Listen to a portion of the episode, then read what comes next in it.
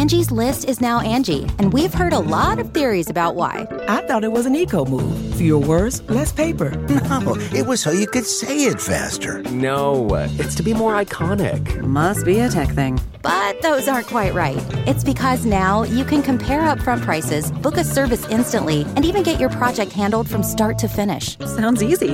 It is, and it makes us so much more than just a list. Get started at Angie.com. That's A N G I, or download the app today.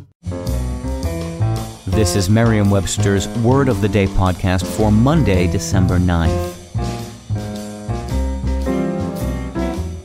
Brought to you by the new Merriam Webster's Advanced Learners English Dictionary, designed for students and teachers of English as a second language.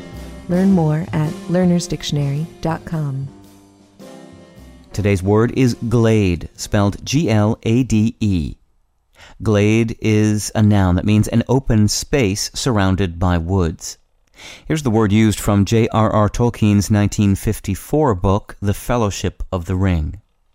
Whenever they got a glimpse of the sun in an open glade, they seemed unaccountably to have veered eastwards.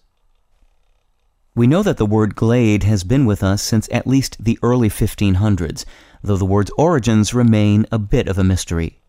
Glade, which originally was used not just to indicate a clearing in the woods, but one which was also filled with sunlight, may come from the adjective glad. In Middle English, glad also meant shining, a meaning that goes back to the word's Old English ancestor. That ancestor is akin to Old High German's word meaning shining or smooth, and the Old Norse word for sunny. It may also be a relative of the Old English word geolu, the ancestor of the modern English word yellow. I'm Peter Sokolowski with your word of the day. Visit the all new learnersdictionary.com, the ultimate online home for teachers and learners of English. A free online dictionary, audio pronunciations, custom study lists, and interactive exercises are available now at learnersdictionary.com.